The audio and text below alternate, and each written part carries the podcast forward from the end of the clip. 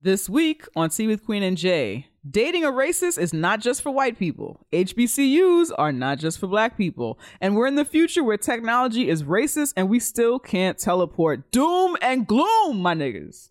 It's Tea with Queen and Jay people. Drink up. Wait, we have a sponsor. Oh snap, we do have a sponsor. This week's episode is sponsored by Purple Panties Podcast. If you're a fan of Zane, you've probably heard of her New York Times best-selling books like Addicted, Afterburn, and The Heat Seekers. I remember Addicted. Me and my friends passed that book around like a hoe. Like a hoe? Yeah, you know, like a hoe, like a sex goddess, bad bitch with sexual agency, like that okay, kind of hoe. all right. like I can that. fuck with that like kind that. of hoe. That's, yeah. the, that's the only hoe that we recognize here Yeah, at TV basically. J podcast. Well, the author of our favorite hoe books has just created a new podcast with Stitcher called Purple Panties. It's a scripted fiction drama that's sexy and funny about three women navigating their personal and professional lives in Atlanta. But more importantly, Purple Panties is a story about finding out who you are and living your truth. So if you shared Zane's books with your whole friends like I did, you'll love the podcast. Purple Panties is available now for free on your favorite podcast apps. Be sure to listen and subscribe now. Ow. Queen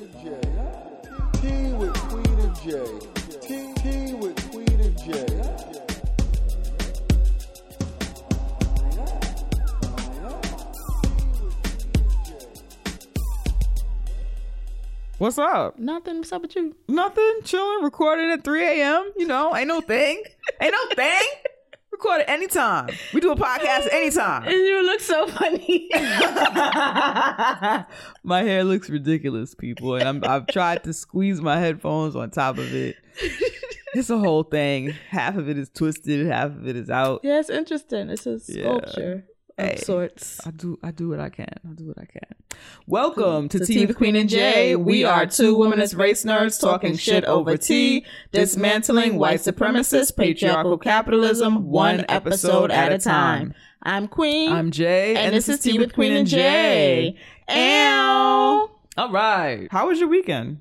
My weekend was cool. I hung out with friends. Ow, which was means that we were together. We were. Yes. And it wasn't work. It was like hanging Right, out. it 'cause We don't really get to hang out. I was very tempted to have a whole entire work conversation, but I didn't. I would have shut you down. I know, I know, I know. I read the room. I teased it for a minute. I was like, all right, she don't to do it. We'll do it tomorrow. It's fine. Okay. That's cool. That's cool. That's cool. That's cool. I enjoyed that as well. Mm-hmm. Um, we actually, I don't know why I didn't put this in our notes for later, but uh, we saw the film uh, Rafiki Yeah, that was nice. and it was great. We've been chasing it. Well, I've been chasing it for a long time because it hasn't been playing. For anybody who doesn't know, Rafiki is a film. Is the director Kenyan? I believe so. Okay, well, it's We a didn't, film. we didn't do any of the research. We didn't do any. We didn't plan to We talk didn't plan about on this, about it. but we had a good weekend. We finally saw Rafiki. It's a film set in Kenya that centers two queer women, and they it's a it's a love story, and they're Yeah, dating. They're like they're kind of like coming of age, of Yeah, kind of. You know, was. they're it's A young. really, it's a really good movie. It was fucking dope, and there was a talk back with the director. If Rafiki is in your town, please go and see that shit. yeah. So if you would like to follow the conversation being had on this here podcast, A podcast. You can do that by using our hashtag, hashtag Tea with QJ. Um, use it on all the social medias. We like to retweet that shit, like that shit.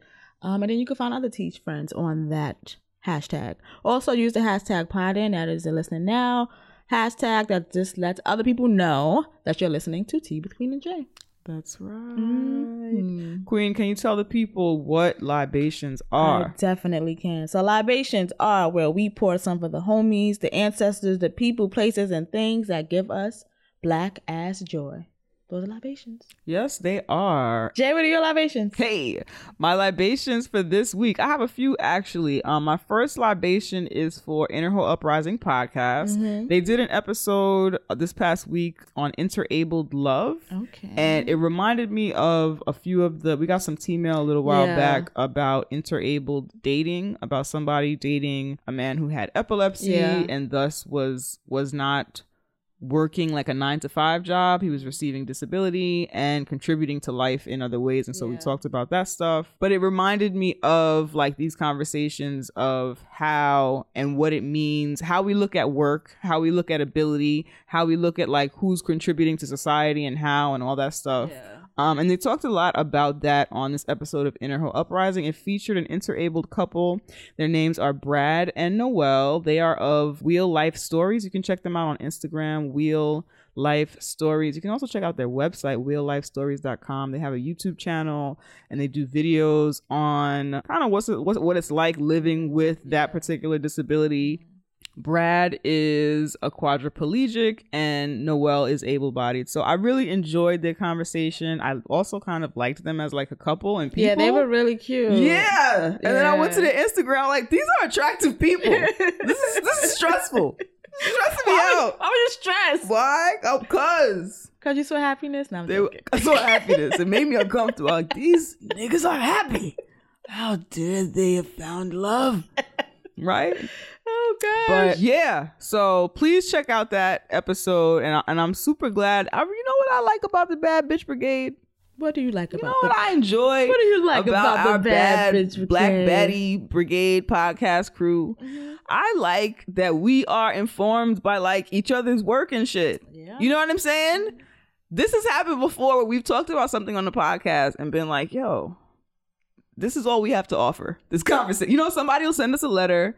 We'll read that shit. We'll, we'll answer it to the best of our ability. We'll say, this is all that we have to offer. We don't have the range. Listen to this. Check out this. Ask this. Look at this. Look up this. And then one of our podcast homies will be like, actually, you know what? We're going to do a whole episode on this shit. Wanna know why? Tell us. Because we don't surround ourselves with stupid people. You're fucking right, yo. That's why. You're fucking and we're okay with not being the smartest You're motherfucker in the fucking room. right. That's why. You're fucking right, yo. that that part. And you know what? hmm I fucking love that shit. Me too.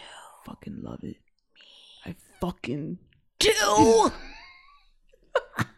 Did we tell y'all it's 3:20 a.m. We're doing a podcast? anyway, so libations to Inner Hoe Uprising, libations to Wheel Life Stories. Please check them out on Instagram and check out their website. Libations to Brad and Noel for being fucking baddies. Okay. They didn't mention being poly, so I need you to slow down. Okay? Can you tell that I'm excited Yeah. and uncomfortable st- with my own excitement? Can you stop? Okay? right? Okay, I'll leave them alone. Also, the homies, another podcast, other podcast homies, Rod and Karen from the Black Guy Who Tips podcast. Rockin' you, rockin' you, rockin' you. That has nothing to do with Rod and Karen. But I'm just saying it because I don't do those horns. you're right. You're right. That is our brap. yeah, they were on Vice recently, the most recent episode of Vice News, talking about uh game. They were talking about their reviews of Game of Thrones, Mm-hmm. um, because they do. If you don't know, even though we've talked about this podcast before, Rod and Karen are a married couple. They do a podcast. They podcast like every day in the free feed. Like they do a free feed, they do a paid feed. Yeah. In the free feed, it's like three ep- at least three episodes a week, and then all the other days, like there's a motherfucking podcast for every day. It's mad content. So anyway, there's some podcasting mofos that we've talked about before on Vice News. They were talking to them about their Game of Thrones reviews that they mm-hmm. do on the podcast, and more specifically, the importance of Black Twitter and Black Twitter hashtags in the conversations Yeah. that Black folks are having surrounding whatever we're watching on TV, and more specifically, shows like Game of Thrones that have almost like no black characters, and how we relate to that shit, Yeah. and how we can have conversations amongst ourselves about that shit. Anyway, watch the clip. I just wanted to pour them libations for being p- featured on Vice, but I also wanted to, you know how like, They was featured on Vice News, but on HBO. what do you mean? Because H- Vice News is a show that's on HBO too, and they were on like the HBO one. Is it? Oh, you mean as opposed to Vice being like on their own? meaning more people can. Yeah, Yes. meaning more people saw this. Got it. Meaning it's bigger. It's a big. Well, it's definitely a big deal. Yeah. It's definitely a big deal. I think that the reason I'm bringing it up is because you can put a face to a name. I know a lot of times, like we shout out people every single week, Mm-hmm. and then we'll like run into somebody who we know listens to the podcast Yeah. Mm-hmm. every single week, and we'll recommend the same podcast that we re- that we recommend Yeah. every single week, and I'll be Mhm. like, oh my goodness, I never heard of that one, just because like people need repetition and shit. So anyway, I bring them up because libations to them, but also so that you can put a face to the name of who we're talking about when we say Rod and Karen. So Mm-hmm. I thought that that was like a good sound bite of like who they are, what they're about. They looked fucking adorable. Yeah. I finally got to see into their apartment because I'm fucking nosy, and it was cute to see their setup. I saw, I was like, oh, so they're sitting in the same room. I thought the same thing Yes, too, though. did it you looked think they were in different when we were on the rooms? show, looked like they were in different Right. rooms. Yes. But they're just sitting, in different- across from each, other. Look at that. The magic of television. And then I saw the light on their um computers. I'm like, oh, that makes sense. That's why they were so well lit. yes. Mm, I was look. I was. I was watching. It was fantastic. I'm gonna watch it again. Mm-hmm. Oh, and shout out to um the homie Yazara St. James. She was also on that episode. She was one of the women hosting the watch party Oh, at her okay. crib. So that was super cool. She's like an amazingly talented person. So be sure to check her out. My last libation is last week we got a letter from someone who was looking for looking for books that help motivate black women specifically around self-image and confidence and self-esteem. And so we got a few recommendations. One is in the form of a tweet. So we got a tweet from shero for hire and that's at s underscore h-e-r-o the number four and then the word hire. And they say I love this episode. I wanted to reach out to Anonymous, who wrote the T mail asking for book recommendations written by Black women. I wanted to share a few books that inspire me. Also, this quote from Piecing Me Together Be bold, be brave, be beautiful, be your best. Thank you so much. Thank you. We appreciate that. Um, and then the books that she, the books that they recommend are "I'm a Pretty Little Black Girl," which I don't see the author here, but it can be found at dreamim.com. So check that out. And then "Piecing Me Together" by Renee Watson. Uh, another book is "I'm Still Here: Black Dignity in a World Made for Whiteness" by Austin Channing Brown. And finally, an anthology, which is Well Read Black Girl Finding Our Stories, Discovering Ourselves. And that is uh, put together by Gloria Edim, Mhm. founder of the Well Read Black Girl Book Club. Oh, I know that one. Yes, I do too. Yes, yes, Jones. So thank you so much for sending that tweet. You had a book also, right? Yeah, um, so my best friend was listening, hey Keeps, and she recommended a book called The Body is Not an Apology by Sonya Renee Taylor. So check out that book as well. And my friend likes good books, so I'm pretty sure. I trust that It's good read, recommendation. right? Yeah. Yes, I do. I do. I do. I do. So thank you. Thanks to everybody who um sent feedback and support and love on that last episode. We truly appreciate you. Yes. So, You. Queen, do you want to tell the people how and why to donate to Tea with Queen and Jay podcast? I do. Yes, I do. So donate to Tea with Queen and Jay podcast. That helps us sustain this podcast, progress this podcast, and keep the lights on for this here podcast. To donate to Tea with Queen and J, you just go to our website, teawithqueenandj.com, scroll down on our homepage, and there is where we give two options. Two. Our first option is our PayPal option, and that is where you can go to drop however much money you want, whenever you want. There is no commitment there. And the second option is our Patreon option. That option, we're asking for a little bit more commitment. We're asking for $2 a month. Two dollars. You can give more or less. That is up to you, but for not for now, forever really. We only we're only asking for two dollars a month. Um, other ways that you could donate to Tea Between and J that are non-monetary are by subscribing to this podcast, sharing this podcast, um, liking, reviewing, rating this podcast, writing about this podcast, telling your friend to um, listen to this podcast. When someone asks a question and you know we've answered it before, send them our podcast so they can get the answer. Okay, those are ways that you could donate non-monetarily to Tea with Queen and J. That's right. Also, if you would like to sponsor Tea with Queen and J podcast, you, if you'd like to advertise with Tea with Queen and J podcast, send us T-mail at tea with queen and J at gmail.com. If you would like to hire us to speak at your school, your organization, or if you want us to do a live show or consult, send us your T-mail at tea with queen and J at gmail.com. So I have donation libations. Okay, go ahead, girl. Yes. So my homegirl DJ from college actually Venmoed me Is randomly. the DJ that I, DJ that I know? Yes. Hey, DJ. Thank you so much, DJ. I Hey, really DJ. appreciate that. I put that towards the Tea with Queen and Oh, J that's my fund. DJ. I was doing the Lil Wayne song. Yeah, okay. Sorry, DJ. You don't deserve that. She doesn't. We also have new Patreon subscribers. Thank you, new patrons. We have Rama and uh, Kim. Rama is the new Patreon subscriber, and then Kim actually upped their pledge. So thank you so much, Kim. Dope. And then Kyla hit the PayPal and said, I can't make it to Pod and Live NYC, so have some drinks on me. Thank you for all the work you do. Love, Kyla. Thank you so Thanks, much, Kyla. We truly appreciate and that. And I will be drinking on you. we will absolutely be drinking. on Appreciate you. it. Thank you so much. Um, we also got some donations in our Pod and Live NYC Eventbrite. Yes, you, there's a donation link there. So when you RSVP for our Pod and Live podcast meetup, you can also donate. Yes, and it's much appreciated if you do. So donations there were from June, Steve, Jasmine, O'Henny, Luane, Fida, David, Janae, Marquise, Johnny, Naisha, Asha, Eric, Habo, Delta, Robert. I felt like DMX. Rashida, Takeda. Dude, I felt like Tanisha, Rhonda, Takanda, About Kim, three Alicia. Kims. I felt like that. All right, I like it. I think But- this is Luann. I think possibly. Yeah. Okay, Luann. I had to say it in my DMX voice. Janicia, Naima. Okay, About three Kims. I don't know. I just always, I always thought that was funny. it do be mad Kims. It do. It do it be a lot of Keishas too, depending on where you are. Sometimes you'll get hit with a lot of black Jennifers all of a sudden out of the blue. That's always a shocker. But get, like Keisha, I know. I never met a child named Keisha. I always meet them as adults. Really, we had some Keishas. We had oh, some I always Keishas. meet them as. I had a cousin named Keisha. obvi- Well, obviously not mm-hmm. a child, but as an ad- I Right. like, where were you all this time? Okay. Okay.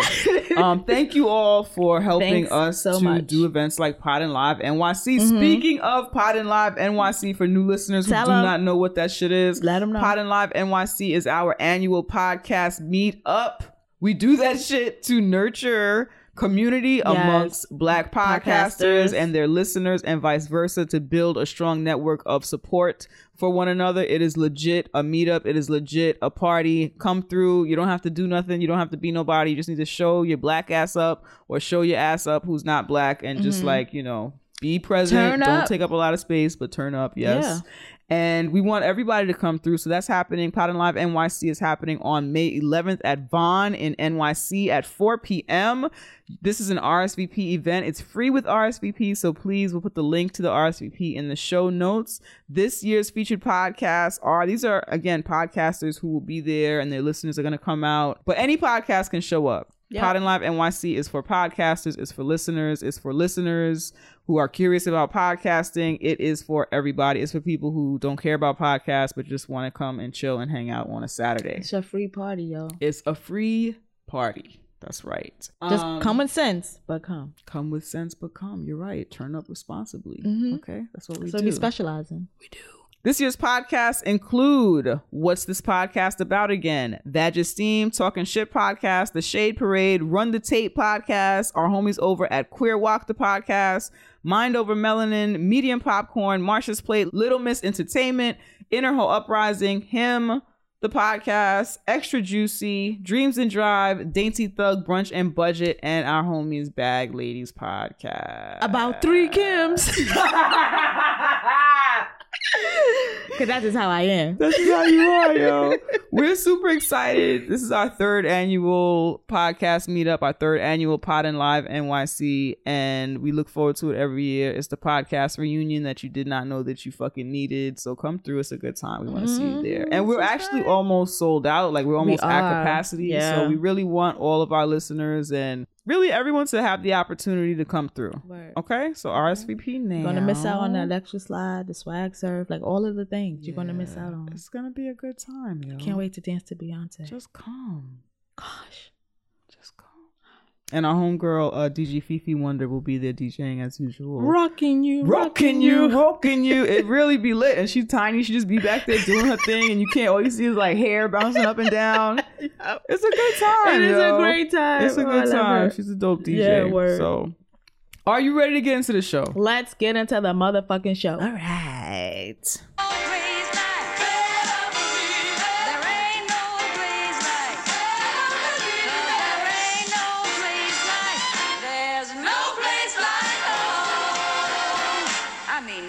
Child. So Jay. Yes, hello. What kind of tea you drinking? I am drinking some jasmine green tea.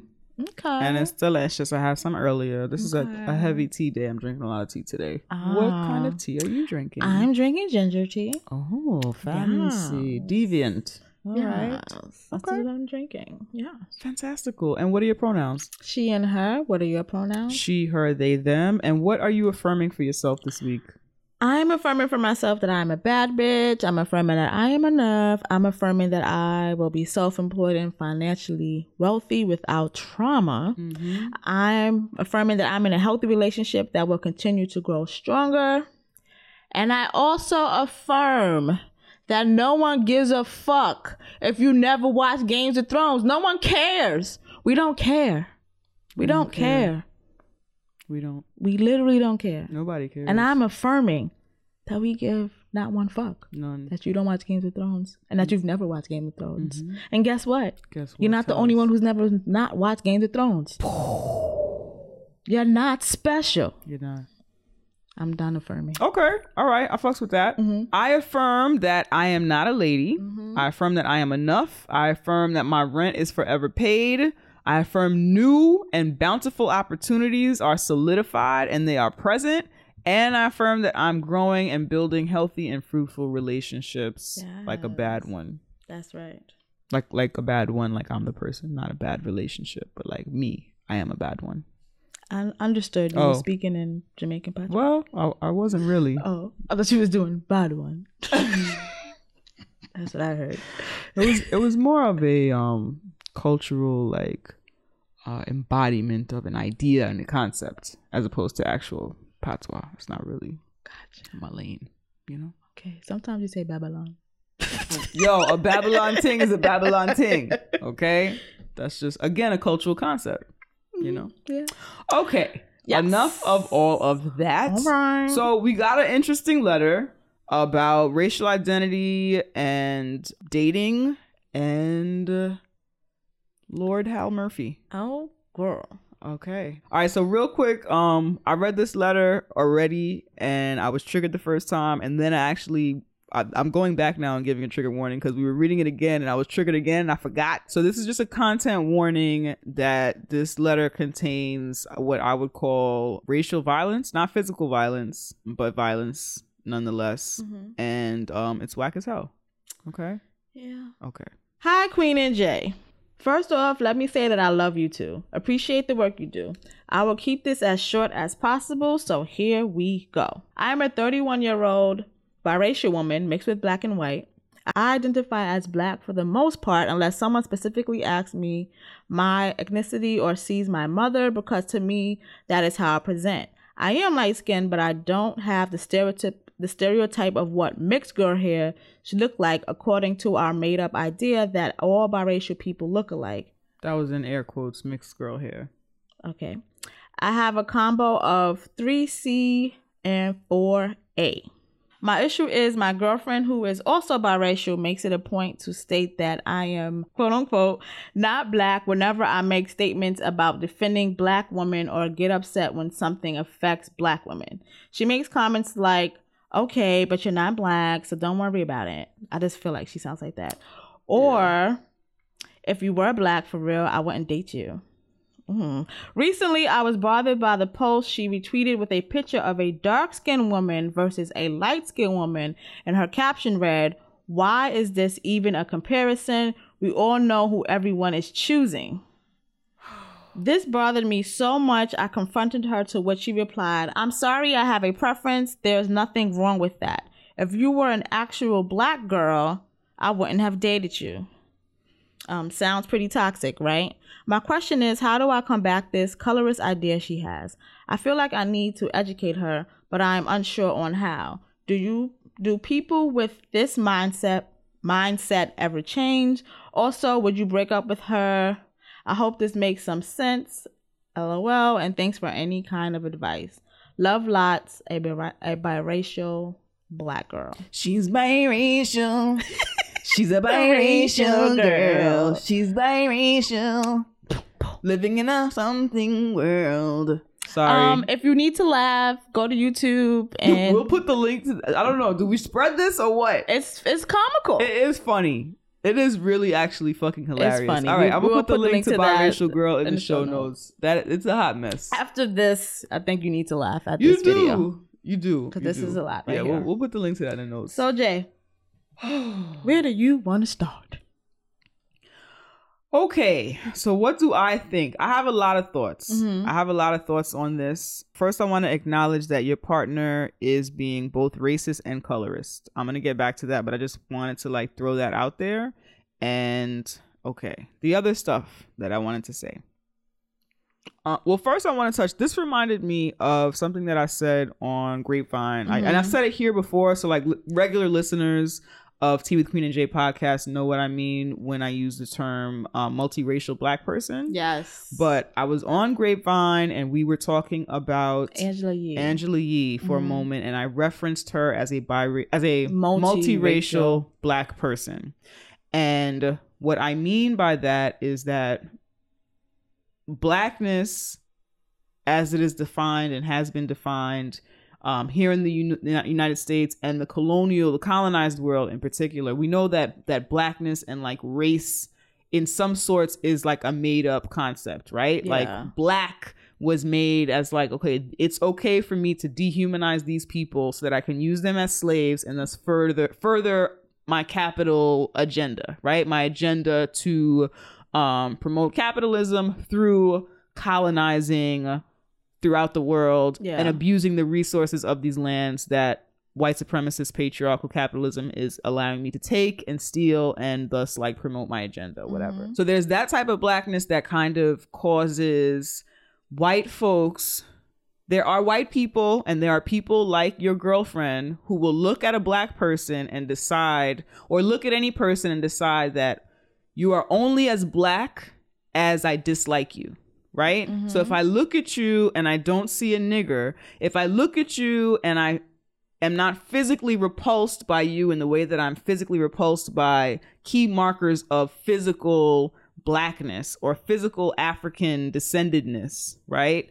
Then you must not be black. Like, oh, you're not even black. You don't quote unquote do the stereotypical black things. You don't listen to hip hop. You're not dark skinned. You don't have a wide nose. You don't have other things that people have decided blackness is, is, right? yeah. But what white society and the majority of society does not understand, like folks outside of the black diaspora, what they don't understand is that even though blackness was decided and, and picked by white colonizers to be this thing to demonize and justify slavery, blackness, because of the taking of Africans from Africa and taking them and stealing them away to be slaves and enslaving them, we also, because I am not an African, I am culturally also a black person. My mm-hmm. experience here as what some call an African American person, what I call as a, a diasporadical black girl, as a black person, my experience here, in addition to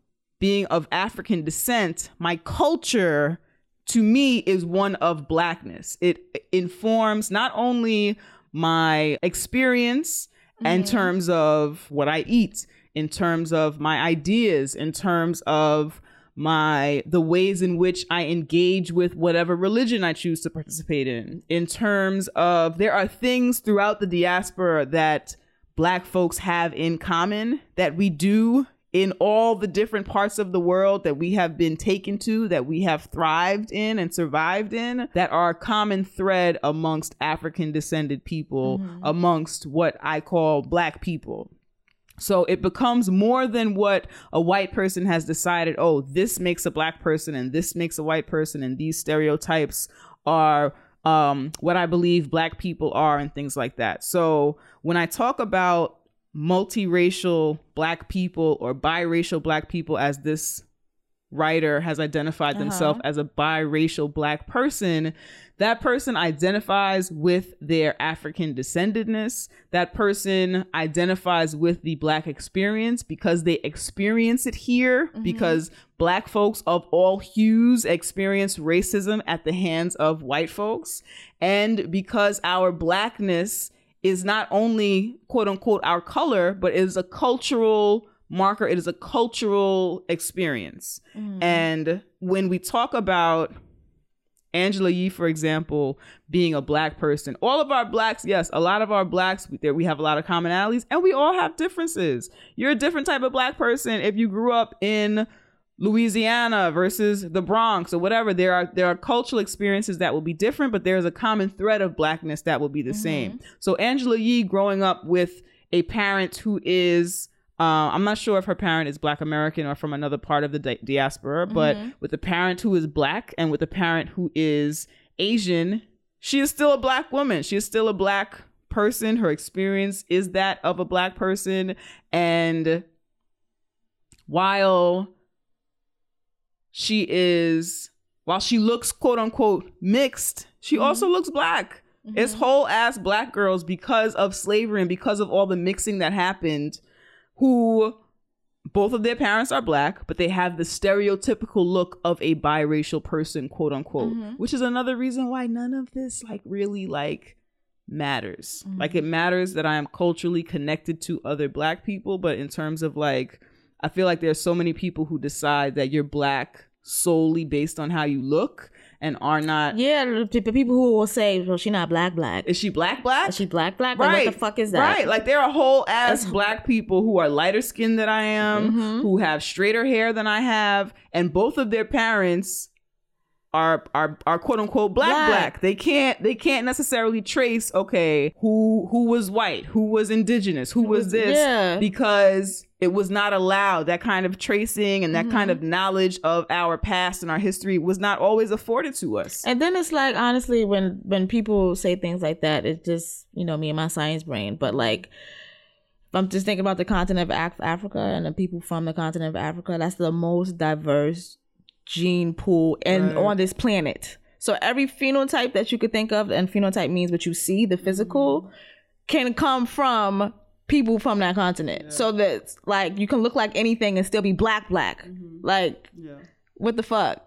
It really that really annoys me. Mm-hmm. Like it's stupid. It's dumb. So I want us to just kind of like be clear that blackness is not just a color, and that blackness, the way that people throughout the the diaspora connect with it, Black Americans in particular, is cultural. It's not just I'm black and that's just my color. Mm-hmm. It's cultural. Like Black Twitter exists throughout the diaspora because we have commonalities that are directly related to who we are as descendants of Africa, as African descended people. And Africa is Yeah. a continent full Yep. of many countries. Many countries. And what unifies yeah. us throughout the diaspora is our blackness, which is cultural and an amalgam of a lot of different things. Right. And within that is included a multi-ethnic, multiracial identity. That is a part of it. That is it's it's soaked in there. Yeah, and it's like it, that stuff that you're talking about. Mm-hmm. Going back to genes and gene pools, that stuff, the physical can exist even without touching whiteness, even Yes. without touching any other race of mm-hmm. people. Those things can exist and be mm-hmm. expressed in how we look physically, Right. because our genes pools are so fucking diverse. So we don't even have to interact with people of other races for these things to manifest and how we look. Like we don't.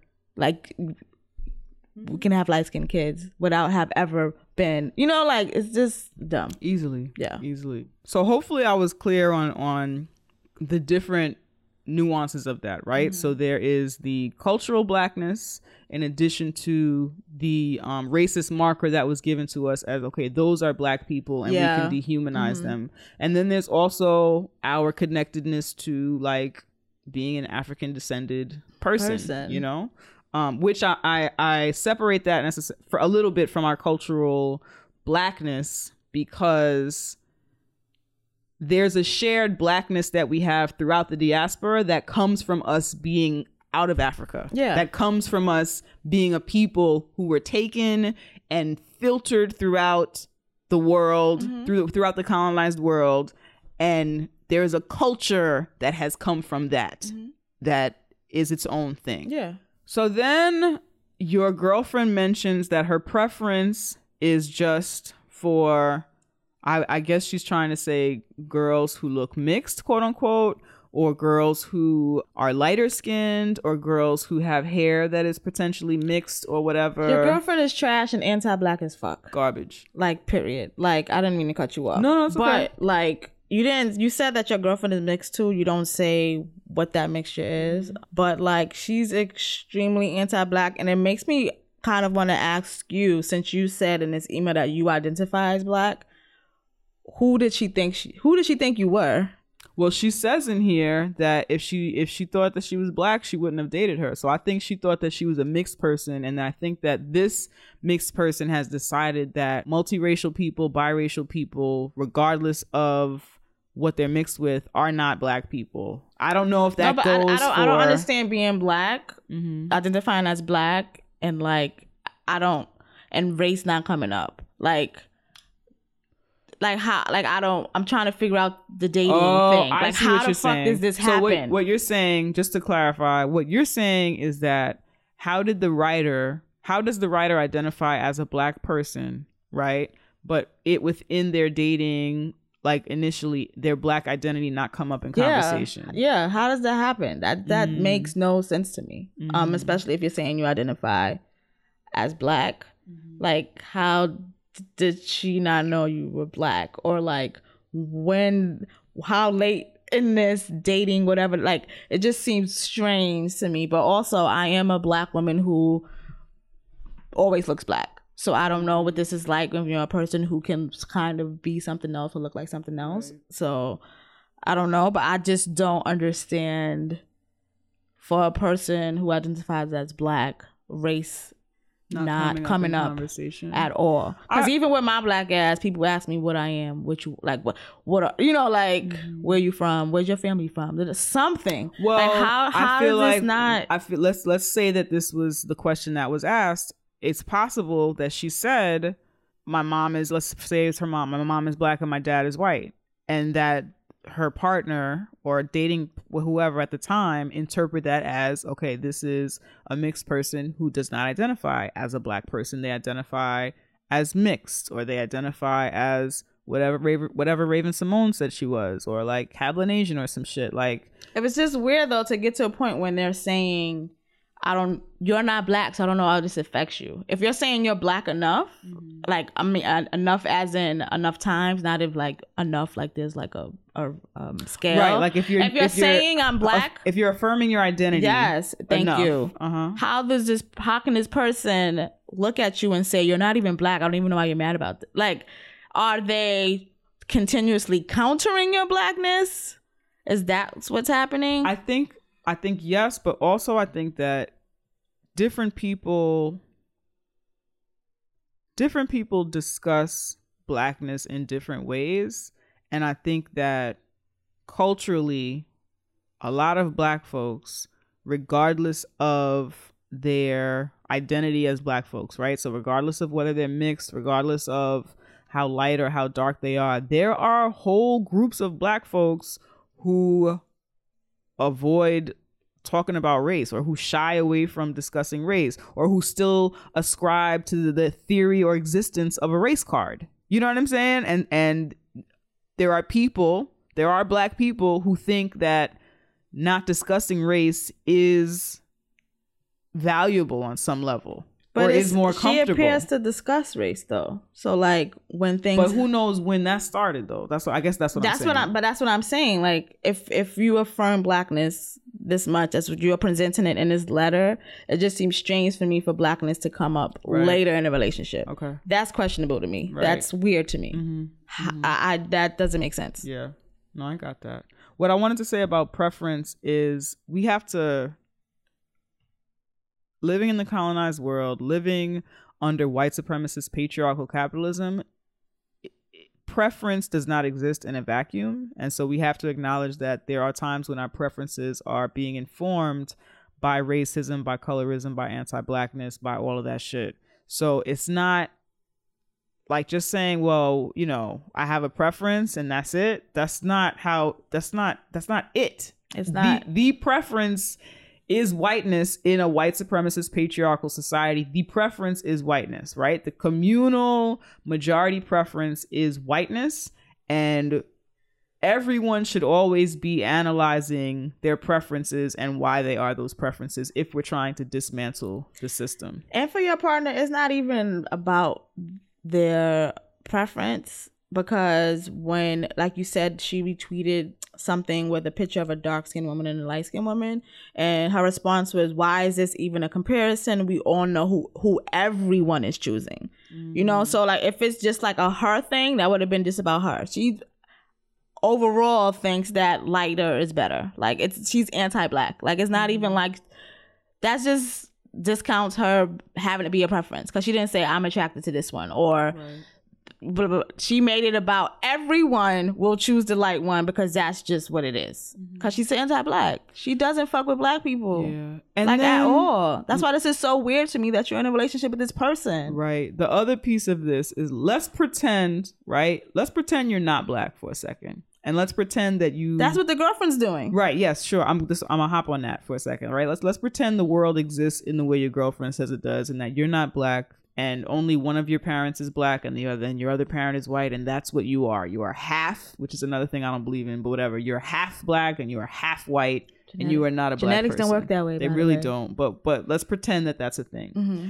one of your parents and a whole side of your family are still full of black people, right? So why wouldn't you and why I mean we know your girlfriend doesn't understand this because she's racist and anti-black and colorist, but like as a reasonable human being, right? Let's pretend that this is how like race and shit works. Let's pretend that you are just a mixed person and you're not black. If you have a whole side of your family that's black, why wouldn't you be invested in the well-being of black women? Why wouldn't you be invested in when black people when black people and black women are being mistreated, why would you not speak up for that? Or or what if you're not black, like and maybe you you do have a whole black ass family, but you're not connected to them. There are people who Mm-hmm. Right. whatever.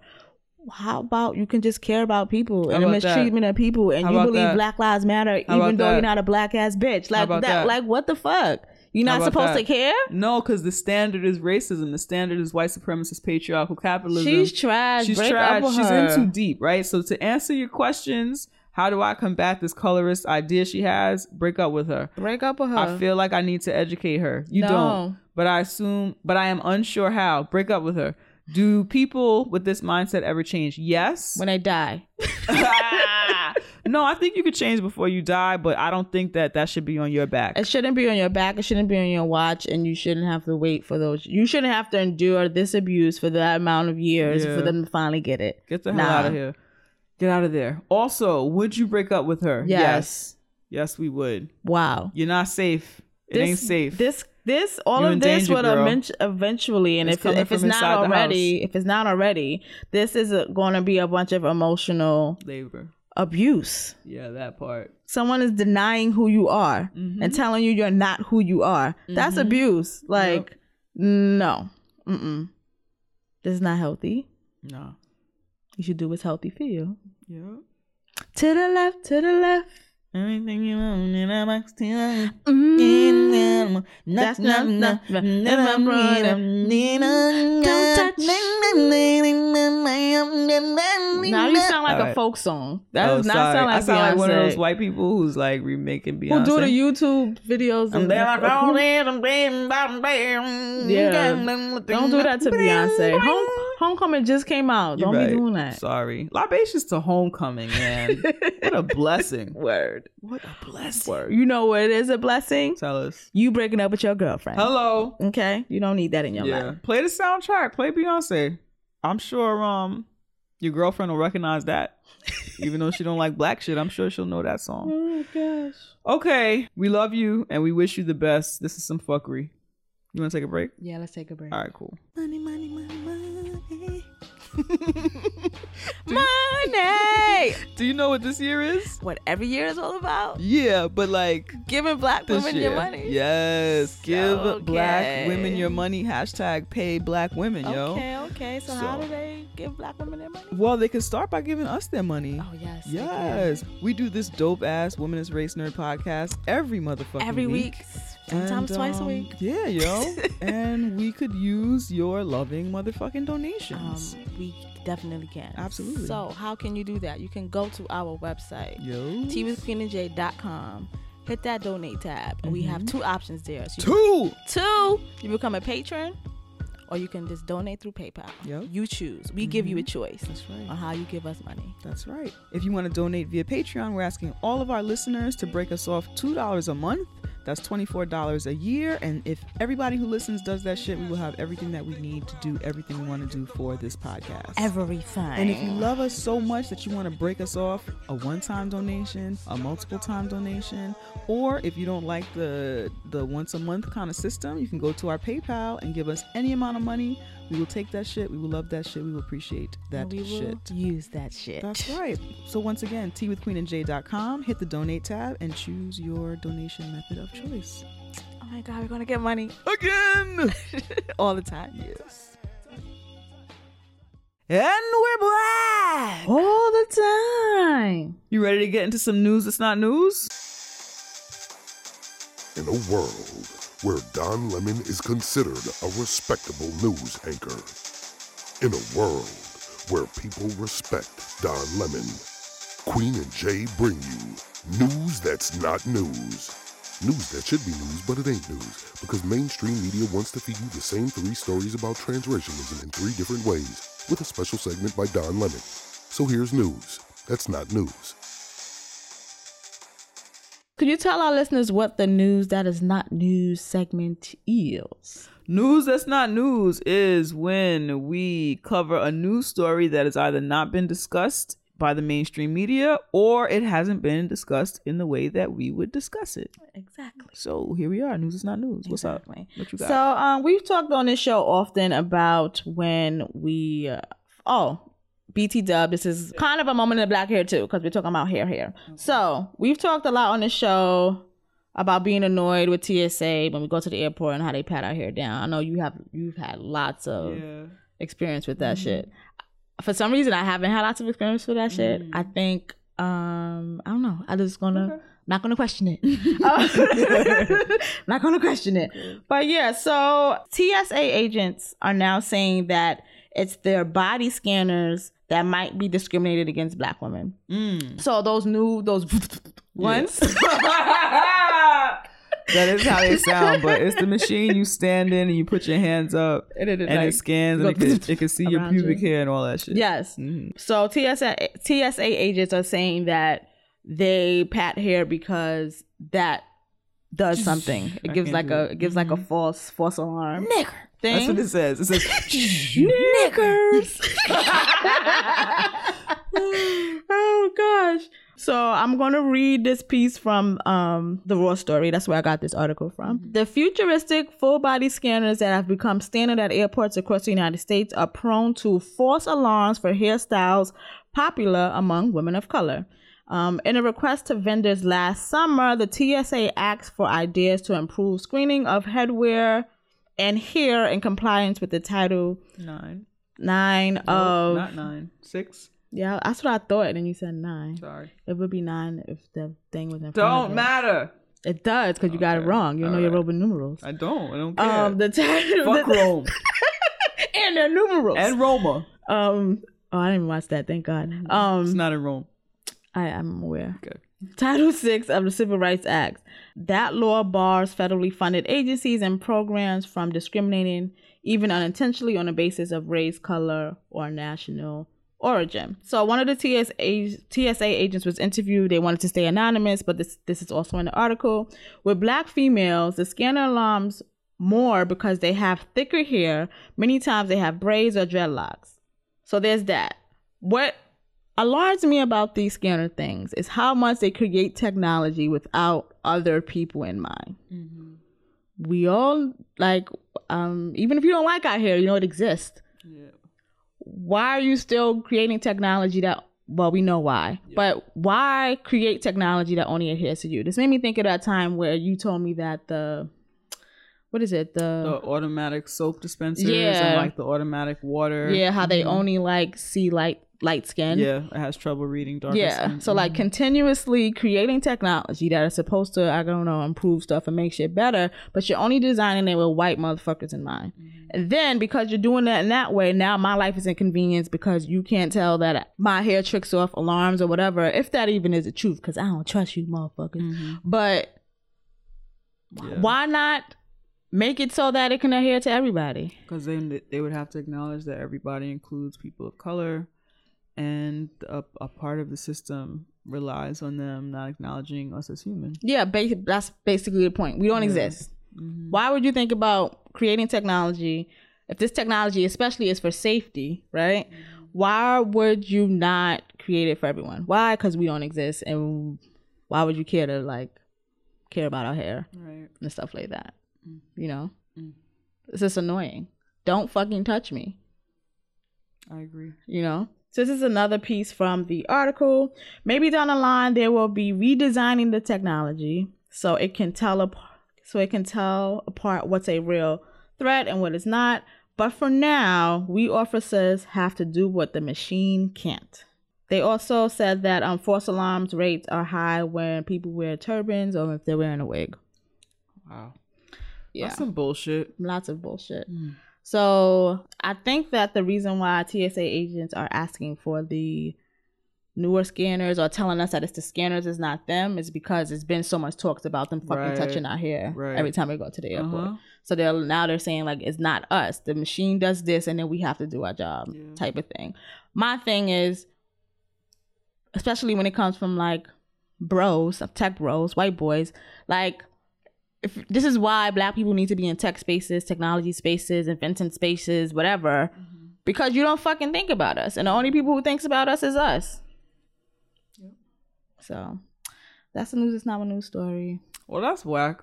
It's not just TSA. It's the machines. It's the technology. It's the whole system. I always make them put on like change their gloves, um, for hygiene purposes, but also because I'm gonna be stopped and inconvenience, We're all gonna be inconvenienced. So I, I feel you on that. can you change your gloves, please? I do it every single time. I feel you I don't that. care. Change The one gloves, time I got checked was forever ago, and it's because I now I'm thinking it's because I was wearing a wig. Mm. But yeah, I don't really get checked. I was surprised I didn't get checked when we came out from South by. My hair was I know you big. have huge hair. I My was hair surprised was big too. as fuck. I was checked. I wasn't checked. Our homegirl was checked too. She had box braids when we were leaving. Yeah, Yeah, I know. It's weird. that's that's really weird. Yeah. but All I'm- right. Well, let's do something happy. Let's Okay. let's pay a black woman. All right. I'm all good. I'm all good with that. All right. Give me your fucking money!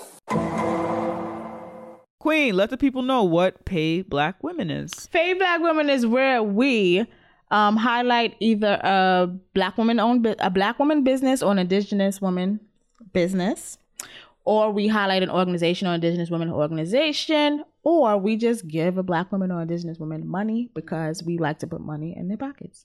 That is the Pay Black Women segment. That's right. So this week's Pay Black Women feature is Dope Queen Cosmetics. So Dope Queen Cosmetics is a line of matte lipsticks right now. I, I mm-hmm. assume that they're gonna expand and have like more shit, but right now it's like a dope line. dope Queens That's Cosmetics. why. but it's a dope line of matte lip- liquid lipsticks. The colors are all like super pigmented, super bright. Um, and they're fucking dope. I Mm-hmm. Yeah, love them. I do a too. woman by the name of Portia owns Dope Queen Cosmetics, and it's a cosmetics company dedicated to providing you exclusive, functional, and professional beauty products to help showcase your inner beauty while ensuring healthier skin.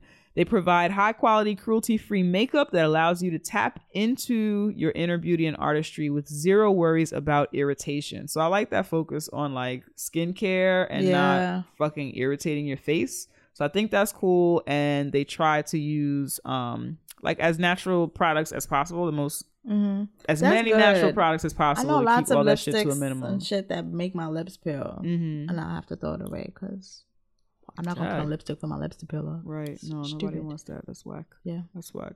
All right. But like I said, the Mhm. colors really pop. They Mhm. look good on me. They look good on brown skin. Yeah, they do. Particularly, like Mhm. most of the models I've seen on their Instagram are like brown, dark skinned women, brown women of different hues. So, like, you know that that shit will work for you, which I really like. And it's popping, yo. I hope to try more of their colors. And you know, I like a matte lipstick. Yeah, I, like I, I, like a matte too. Yes, I'm very Less likely to excited. be on my teeth. That's why I like matte. Really? For me, yeah. The only time I wear like a, Oh. a lipstick with a gloss Mhm. is when I get more of the. I lipstick on your teeth. Lipstick on your Oh, teeth. that's so interesting. I almost don't wear um glossy lipsticks. Like I hardly wear glossy lipstick, so I don't even know the difference. I mm-hmm. do always get lipstick on my teeth. Oh, for real? Because I'm a ragamuffin. Yes. I just, it just be on my. Teeth. I'm a ragamuffin and an oh, auntie, so it just, it be right on my teeth. Does she have a website? Yes, thank you. Be sure to check them out online at dopequeens.com. I'll put the link to that in the show notes as well as follow their Instagram at Dope Queens Cosmetics. Yo. Yeah, yo. Libations to Portia, libations to everybody over at Dope, Queens Queen Cosmetics, yo. I'm with it. Like a good lipstick. Yeah, we are some lipstick bitches. We are. It makes me happy. It's easy. You Put it Yeah, on, like, 'cause you- and there's like- color on your face. Yeah. What more could you ask for? Like, what else do you want? Like, besides color on your face? Money. Right. Money, sex, And Food. rent paid. Well, Well, you could do it. You could pay your rent with the money. that's true. Color on your face, um, is a nice addition mm-hmm. to all of those It things. is. It is. All right, are you ready to throw somebody in the motherfucking pit? Yes. Everybody strap in. We're about to open some fucking windows. The new Triple X has got to be more dangerous, deadlier, more attitude. Who the fuck is this asshole? Say what again? Say what again? I dare you. I double dare you, motherfucker. Say what one more goddamn time. So, Jay, can you just tell our listeners what the pit is? Yes, the pit is where we throw people, places, and things that are trying to deplete us of our black joy, that are trying to shit on our black joy. We are not with that We're shit. not with that shit. So we throw them in the pit, yo. We banish them to the pit so that we can reclaim our Black ass joy. Black joy. That's Yes, right. that So is right. who's in the pit this week? So, it's a white man, but I'm going to give you some context and background Mm-hmm. Yes, story. please. So, I was on my Twitter scrolling around and I saw a video. Howard University, HBCU, Mm-hmm. one of the well, well, well known HBCUs. Right, historically black college. Yes. Yep. Historically is- black university, in Washington, D.C. founded in 1877. Yes. Washington, D.C., which was formerly known as Chocolate City. I don't know what Mm-hmm. it is right now because there's a lot of whites there. some bullshit Okay. That campus has been there for how long? What did you say? since 1877. Yes. Now there's lots of gentrification Mm-hmm. in that city. Like I said, all around that campus and all of that shit. And the new people who I will not who I'll be calling, who are the white people, Yeah, the are decided that fuck HBCUs, fuck Howard, that they can just walk on the campus, stretch out on the lawn, walk their dogs, let their dogs take shit, Mm-hmm. do their yoga, bird watch, whatever the, whatever the fuck y'all be doing that I think is weird sometimes, going on the campus and doing that on the lawn. Yeah.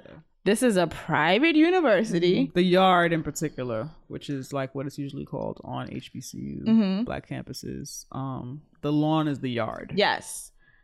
Private institution, Mm-hmm. not property of the city. Mm-hmm. So it does not belong to any of you or your tax dollars because that is a private university. So when I like I said I was scrolling on Twitter and I saw a video and um a newscaster was interviewing a white man asking about what they think about the lawn, the yard, people walk on the yard or Mm-hmm. A whatever white resident of the community. of the community. This motherfucker goes on to say basically I could do whatever I want and if they don't like it they could move Move the campus. move the campus. We- this if- is if our community. A part of DC, we all live here.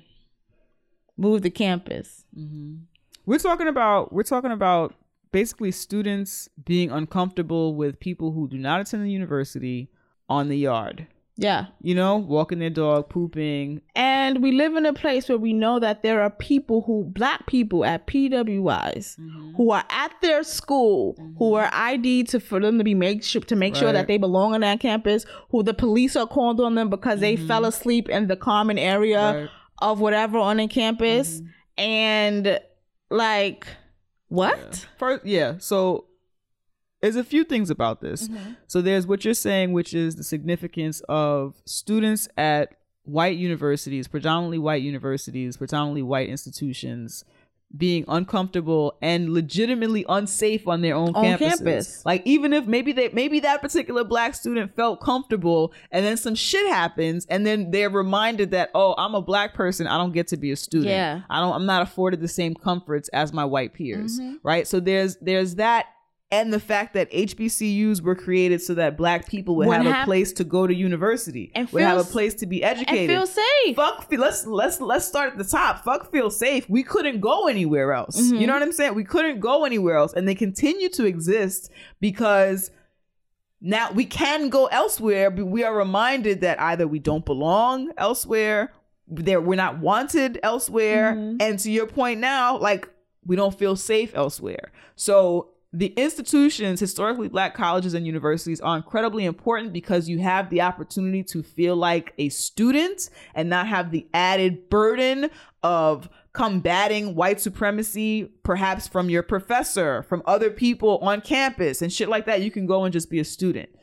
So there's all that shit that that adds to the importance of historically black colleges and universities, but even more so the cultural significance of the yard, where the students can hang out, Yeah. can stop, can commune, can gather, can fellowship. and fellowship. not have to worry about you motherfuckers in their space. In their space, they can be out as loud as they want, Yes. talk how they want, be how they want, and they know that they're safe because they're in the the safe space Right. for them. Right. And then here you come with your fucking dog. it's not a dog park. No, The rest not. of the rest of the world is yours. There are dog parks nearby the university. There are parks nearby the university. and even if there isn't, there is. But even if there isn't, that's your problem. You find a place for your fucking dog. Mm-hmm. Yeah. Not all grass belongs to you. Yeah. It don't.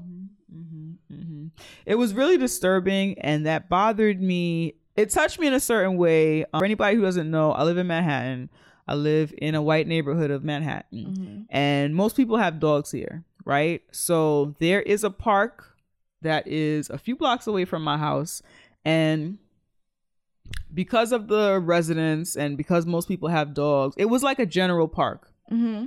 There wasn't like a dog run or whatever, but people would bring their dogs there and let them play like in the grassy area and Yeah. whatnot. So initially, it was a no dog park. They had a no dog policy, and the white people with dogs got that changed because so many people have dogs. Yeah. So what they're doing now, now there are signs like you can bring your dog, but there are signs that say no dogs in grassy areas, right? No dogs in planted areas. Mm-hmm. There are three planted areas. One is an area that has mad like actual like flowers and shit, so nobody goes in there. And then there are two areas that have not like sprouted like stuff, but there are like plants and stuff in little corners. So people come and they will let their dogs run in those two like naked grassy areas. There are signs there like on that those fences that say like no dogs or whatever in this area. And there every time I come it's like a larger gate built and white folks still come and hop over and go in there. Yeah. So I have a dog, right? I walk my dog. It is the closest area that I could let my dog play in dirt or something like that, right? Mm-hmm. Anywhere else is a lot farther. It takes a minute for me to get there. It's a pain in the ass. When I go to these parks, me as the black person with the dog in the park, my dog is small and not bothering nobody Yeah. and really wants to be left the fuck alone doesn't want to be around any. doesn't want want to be around anything, right? Anyone.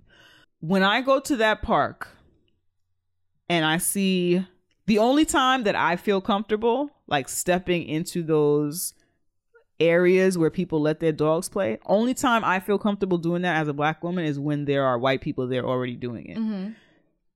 I can't, I never feel comfortable enough in my neighborhood, just like those white people do. I never feel comfortable enough to take my dog, step over the fence, and let Hennessy play in the dirt. Yeah. Where all the dogs do all the time, which is like everyone does it. It's known, it's common.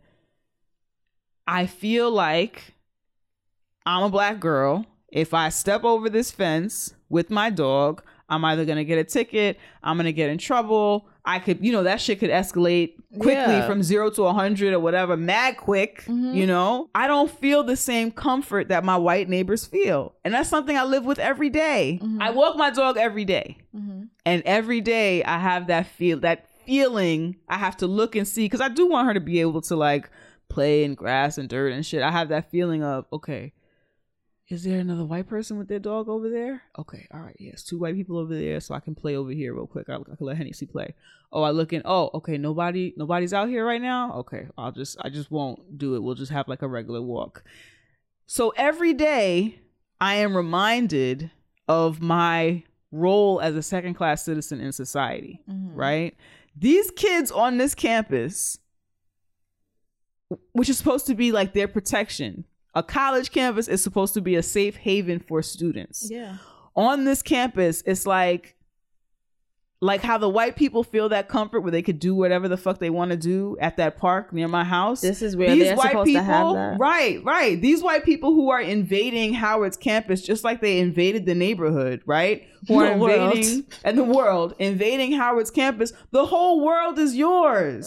Go to the park where you Mm-hmm. Yeah. can do whatever the fuck you want to do. Yeah. Do not also encroach. I don't know what that word means really, but do not also fucking like insert yourself in the safe space for black people because your presence, your mere presence is a threat and also often a reminder of oppression. They're on campus. Get the fuck out of there. Move, Go away. bitch. It's not Get for you. the way. The rest of the Like, world is the yours. Go away. It's annoying. And then it's like this is science brain again. But it's like that's their lawn. Your dog's pee and shit is gonna fuck up the lawn. That's why they have grassy areas where they say no dogs here. Dogs piss, fucks the grass won't grow no more. Mm-hmm. That like mm-hmm. you're fucking up the the not infrastructure, but like the mm-hmm. look of the fucking campus. Like move. Take your dog and go somewhere else. Do your mm-hmm. yoga somewhere else. The fuck? You don't need to be there. It's not for you at all. And if I was on that campus, I would tell the kids to like start calling the police on them or mm-hmm. something. They mm-hmm. shouldn't be there. Security, HBCU security, Howard security. Who's this person? Why are they on my campus? Check for their ID. Mm-hmm. Cause what the fuck? Get off of our shit. Mm-mm. Don't call the police. Call the campus people. Yeah. Yeah, it's whack. It's very whack. And this man who they spoke to has all the trappings of a quote unquote like liberal, like white person. Yeah. Like his look is like un- unconventional. He has He's a got a cool, huge beard. Yeah, it's disturbing. He told a university Mm-hmm. that has been there since the 1800s A black to move the fucking gall. Are you Yeah. fucking serious? Move, move the campus. Like it's not an institution. Motherfucker, you move. yeah, get out of here. Like, are you serious? Get out of here. He needs to get slapped.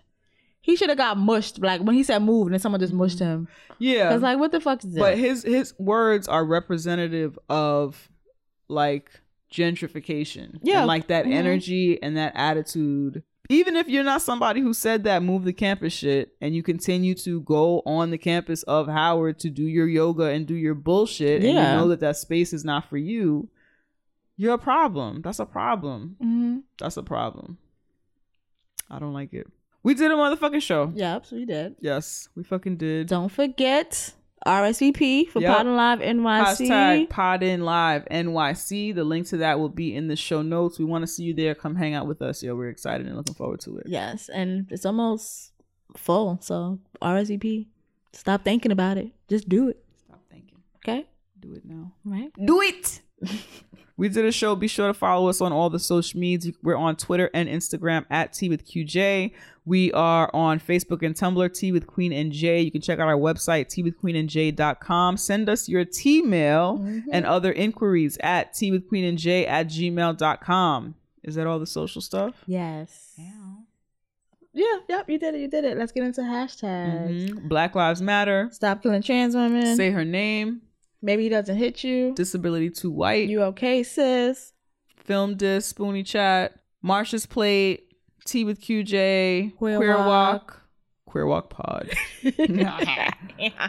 Inner Hoe Uprising. Sexually Liberated Woman. Uh, bag Ladies. Unpack BG. Pods in Color. Listen to Black Women. Yep. Pay Black Women.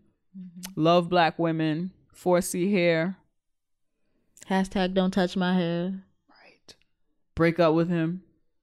To the left, to the left. Mm-hmm. Homecoming. Oh yes. Let's talk about Beyonce. Yeah, let's do that. We got time. Yo, so Beyonce, you're amazing. That I don't. It was just I've seen it before because I watched the other one, but um I watched it When you say again. the other one, you mean you when watched, she did it at um Coachella. You watched the first time when it Yeah. was on YouTube or whatever. Yes. Okay.